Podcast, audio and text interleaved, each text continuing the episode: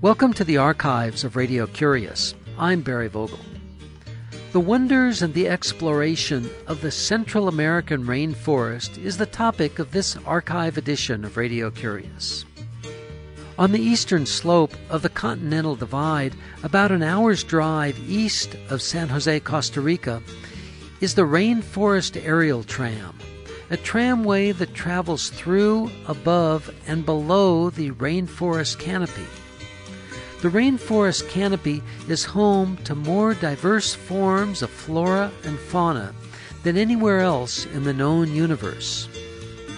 Rodolfo Gomez, trained as an architect, has found his calling as a tour guide in Central America and specifically Costa Rica. In April of 1995, when this program was recorded, my daughter Molly and I met with Rodolfo in the rainforest near the aerial tram. We talked with Rodolfo as we walked through the rainforest and part of the canopy. Part of the time, as background to this program, you'll hear the rainforest and the thunder and the rain in the background. We began when Rodolfo described the rainforest and its importance.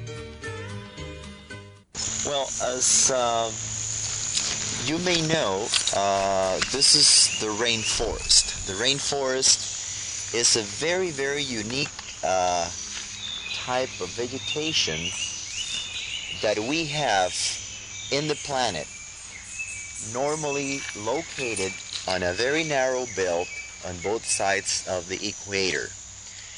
You know that on this very narrow band that we have around the planet on both sides of the equator, we have the rainiest uh, countries in the planet, normally with about eight to nine months of rain a year.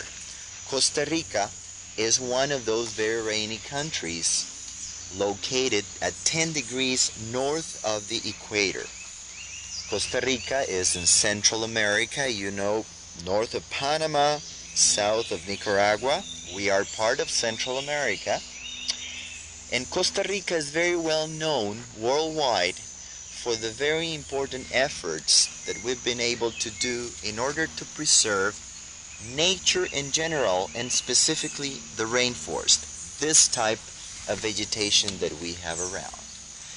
At the moment, Costa Rica has been able to preserve up to 27% of our territory. That means over one fourth of Costa Rica is protected in different uh, categories of management, mostly national parks, biological reserves, wildlife refuges, and also private reserve.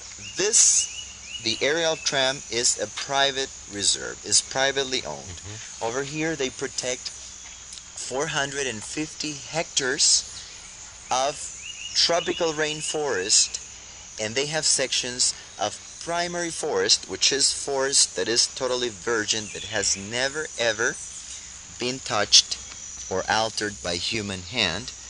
What do you oh, see, Molly? we have a bumblebee. That's a big, big bumblebee. You see it? Oh, yeah. Down there. Bees, as you know, uh, the, you don't have to be afraid of, of bees. Bees are very important pollinators. You know, they go from flower, flower to flower and they they pick up a little bit of pollen from one flower and they uh, touch another flower and that, that other flower is going to be pollinated that way. Very, very important creatures. For these very important migrations of, of, of species, which means that the diversity of, of uh, plants and animals we have here is very, very high. Just talking about birds, in this country we have about 850 different species of birds. A frog. Where do you see a frog? Oh yeah, one tiny, tiny frog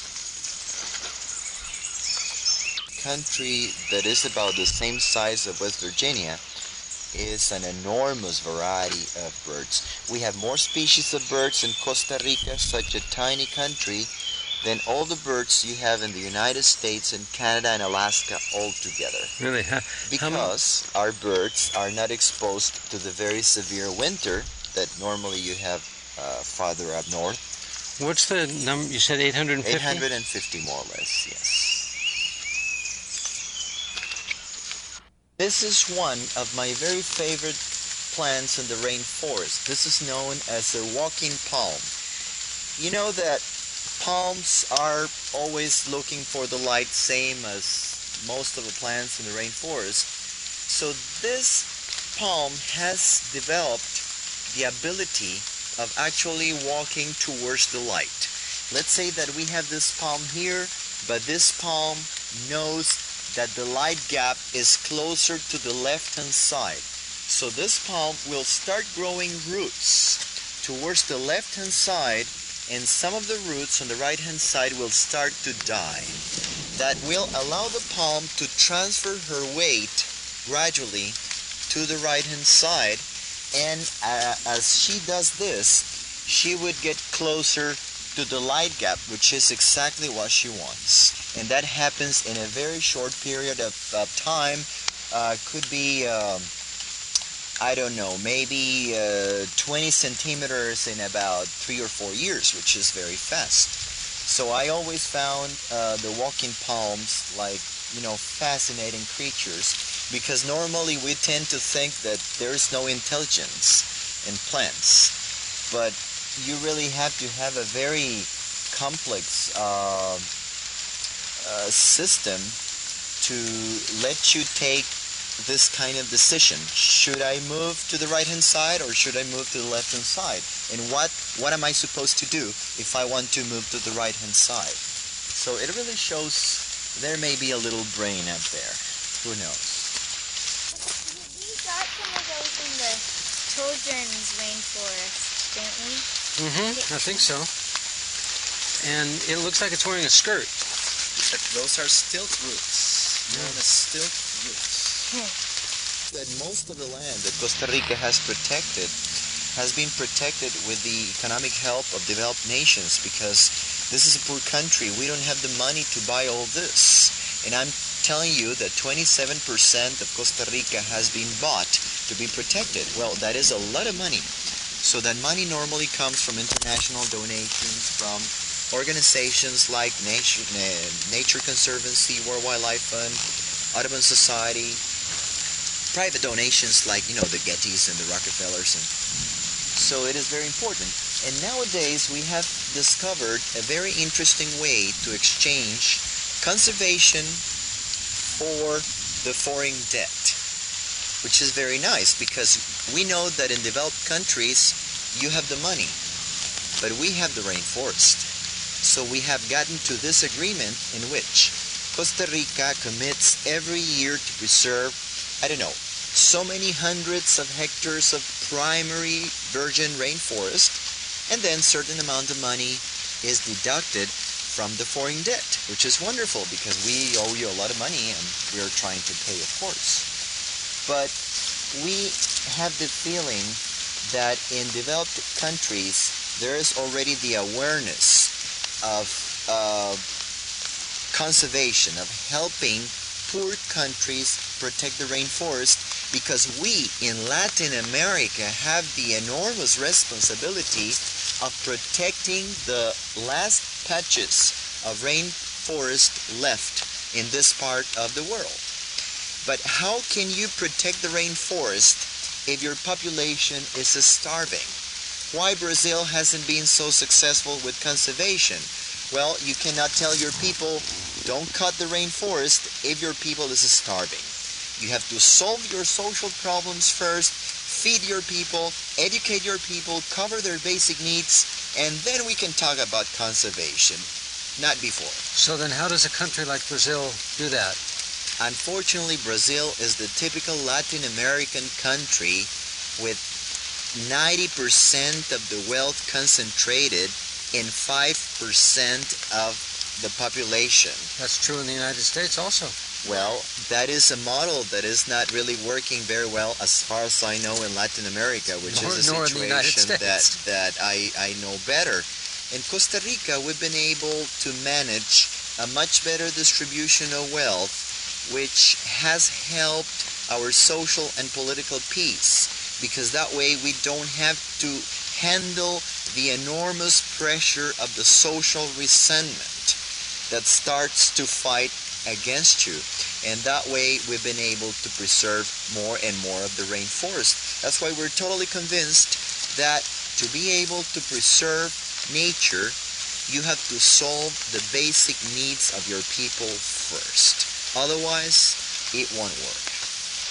When you say Latin America doesn't want to distribute that wealth, do you think that that's Latin America or Latin America, because the stereotype of Latin America is concentrated wealth and masses of poverty. now does that influence come from Latin America or is it more of um, a European, uh, North American influence? No, in, in uh, we have the feeling that that influence comes from the Spanish mentality. Remember, Latin America is a subcontinent in America, integrated by those countries that were conquered by the Spanish and the Portuguese, basically.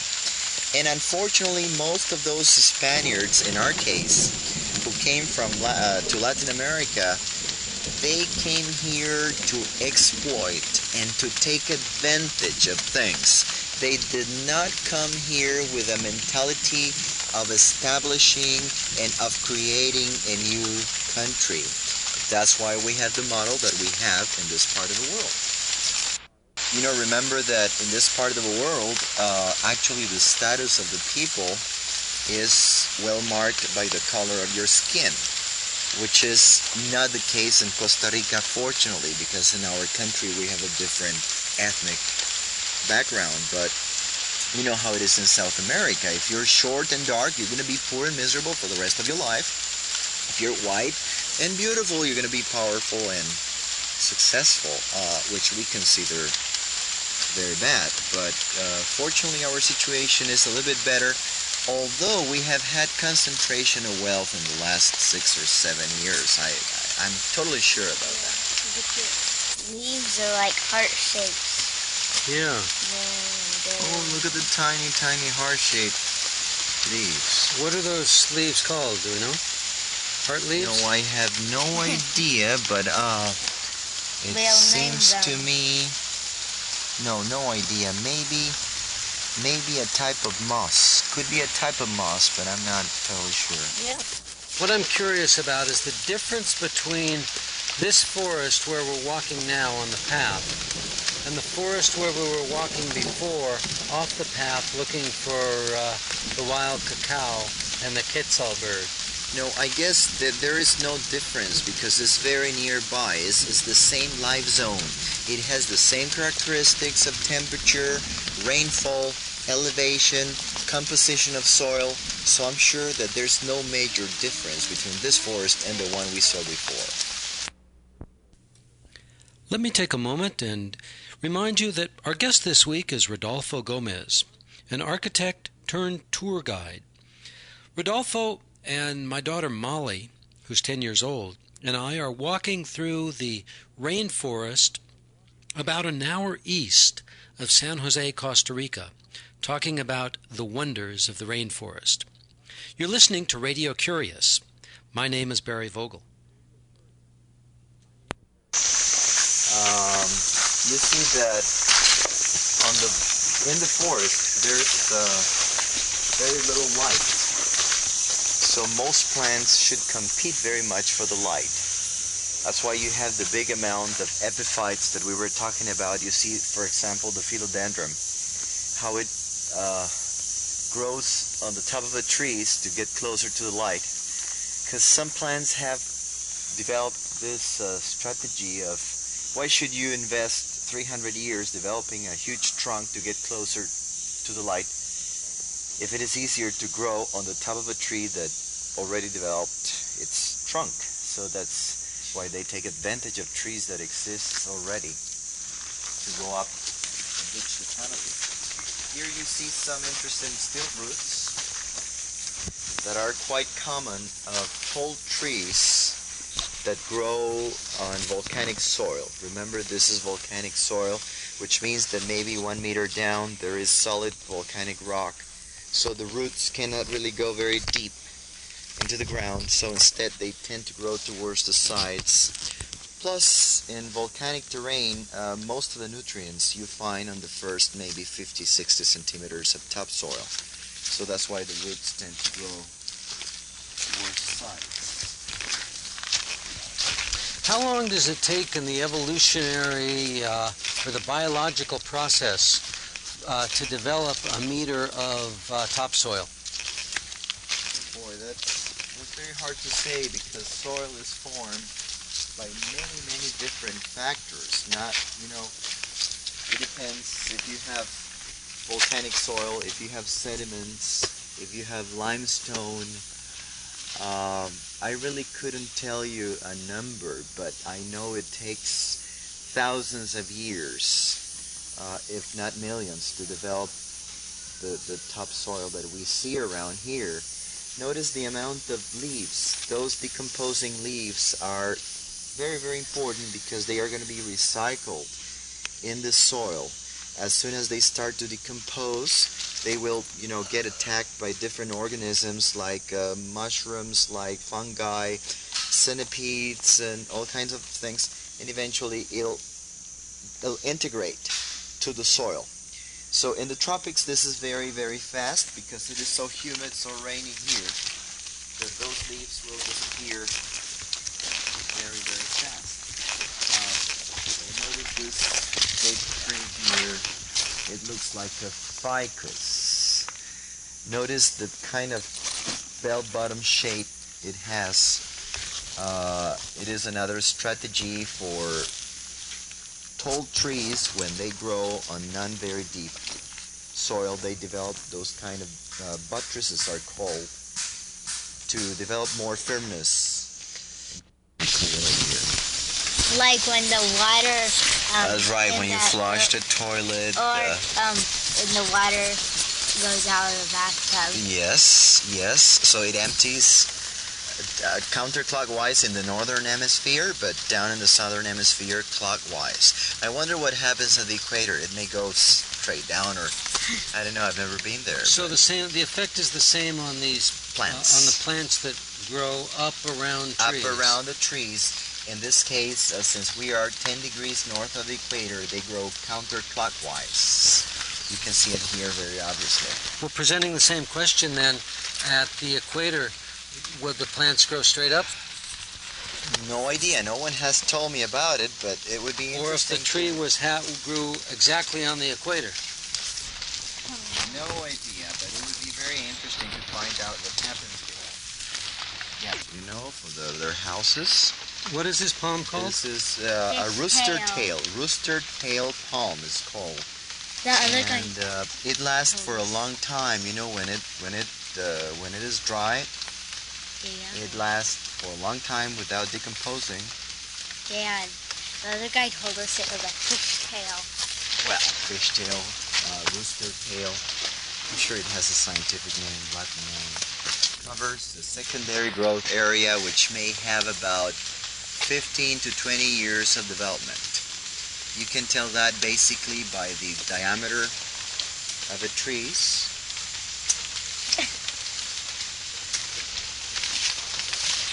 Is the amount of undergrowth. You see that around here there are more smaller plants and bushes growing than uh, in the primary forest that we were walking before. And there's a little bit more light. Now we cannot tell because it's so cloudy, but normally there's more light. I know. In the There secondary forest, uh, forest, there's more light. There's more light Right. than in the primary forest.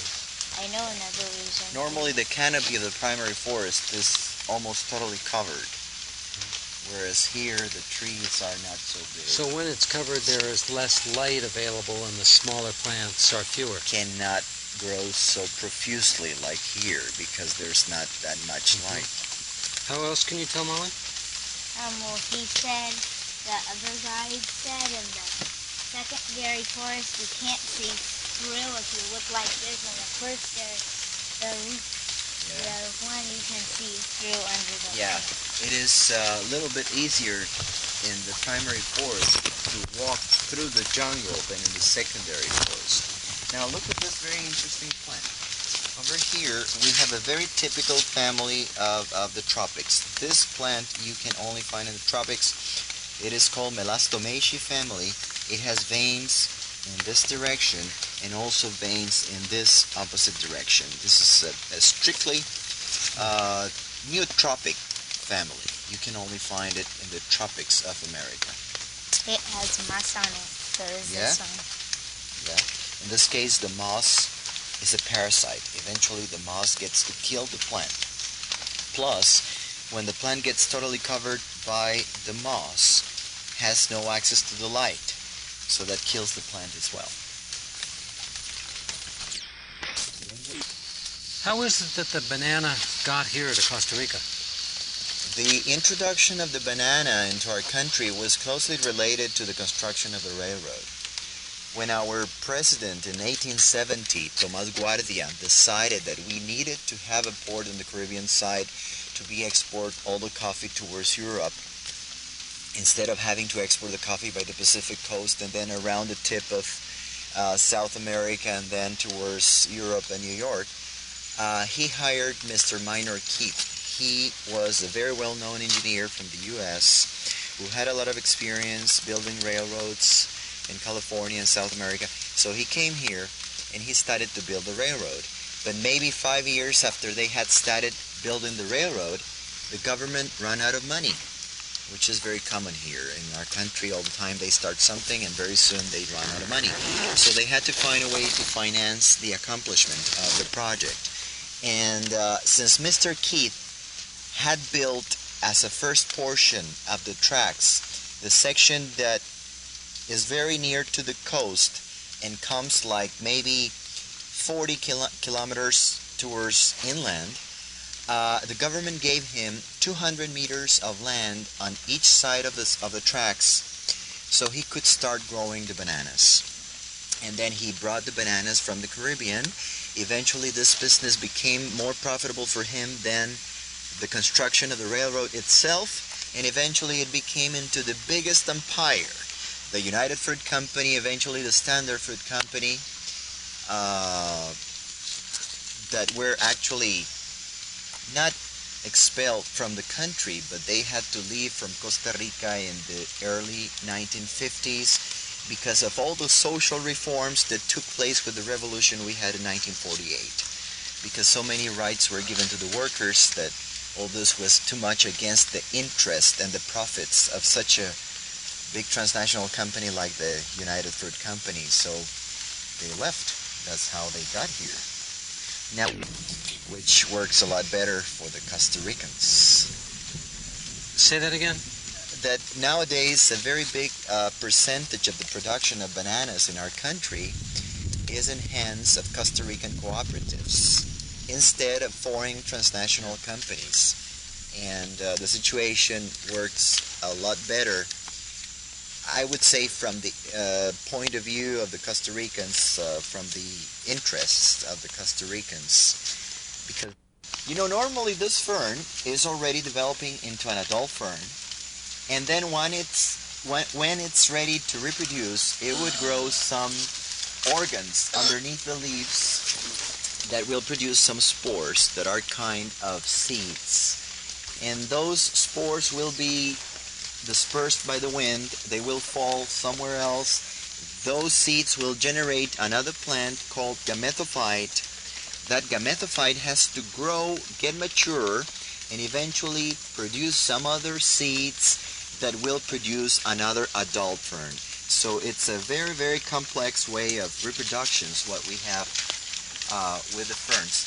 Notice in the center the way the leaves start to develop. They are all curled up, and then Yeah, they they- start to unroll to Weird. form another leaf. Are they uh, edible as fiddleheads? I've heard that uh, The- they do like- that in Europe and in, in the In States and, and, and in Canada. I don't know about our ferns here. I have never heard about someone that eats those uh, sprouts or tender leaves. Tell us about the fan palm. The fan palm has this very nice shape, hence its name, and is very well known because this is the one they use to make the Panama hats that you know so well. Like the one I'm wearing. That's right. Yes.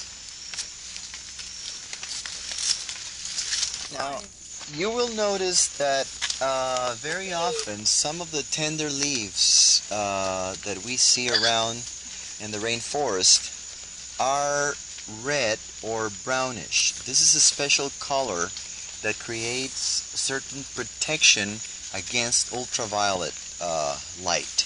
As you know, in the tropics we get very strong light. This is the strongest sun you can get. This is right, it's right up there. It's just vertical. So that affects some plants who have developed this strategy of growing uh, red leaves. Uh, the tender leaves are red so they, they don't get damaged by this ultraviolet light. You can see some of the ferns as well.